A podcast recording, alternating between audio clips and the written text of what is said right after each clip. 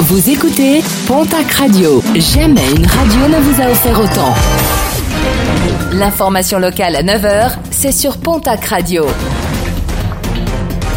Bonjour Jean-Marc Courage Sénac très belle matinée. Enquête ouverte à Valence-sur-Baïse, dans le Gers. Hier, en tout début de matinée, le corps sans vie d'un homme de 92 ans a été retrouvé dans les eaux de la Baïse à hauteur du port fluvial.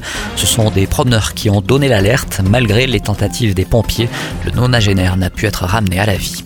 Du monde sur les routes de la région, vous êtes nombreux à profiter du pont du 14 juillet. Hier, la journée était classée orange dans le sens des départs. Aujourd'hui, ce devrait être beaucoup plus calme et il vous est d'ailleurs conseillé de profiter de cette journée pour partir puisque demain sera beaucoup plus difficile. Une journée euh, classée orange dans le sens des départs et rouge si vous devez vous rendre sur l'arc méditerranéen. La canicule est bien installée avec euh, des températures une nouvelle fois très élevées pour aujourd'hui et ce n'est pas fini.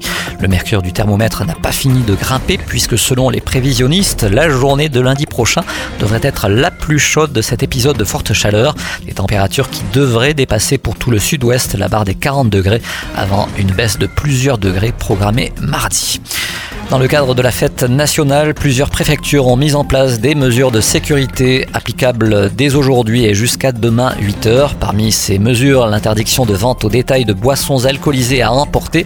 Également interdit la vente, la cession, le transport et l'utilisation de feux d'artifice. Le transport de carburant par jerrycan est également interdit. Plage horaire élargie à partir de ce jeudi. Les horaires d'ouverture du tunnel d'Aranouette-Bielsa changent. La fermeture nocturne s'effectuera désormais à minuit et non plus à 22h comme précédemment. Décision de la préfecture des Hautes-Pyrénées. Certains élus réclament toutefois que l'ouvrage soit ouvert en permanence et cela afin de favoriser les échanges entre la France et l'Espagne. Pour finir, un mot de sport et de rugby avec le Stadeau Tarbes Pyrénées Rugby qui prépare sa prochaine saison en national avec une deuxième semaine de préparation qui s'effectue sur les sommets.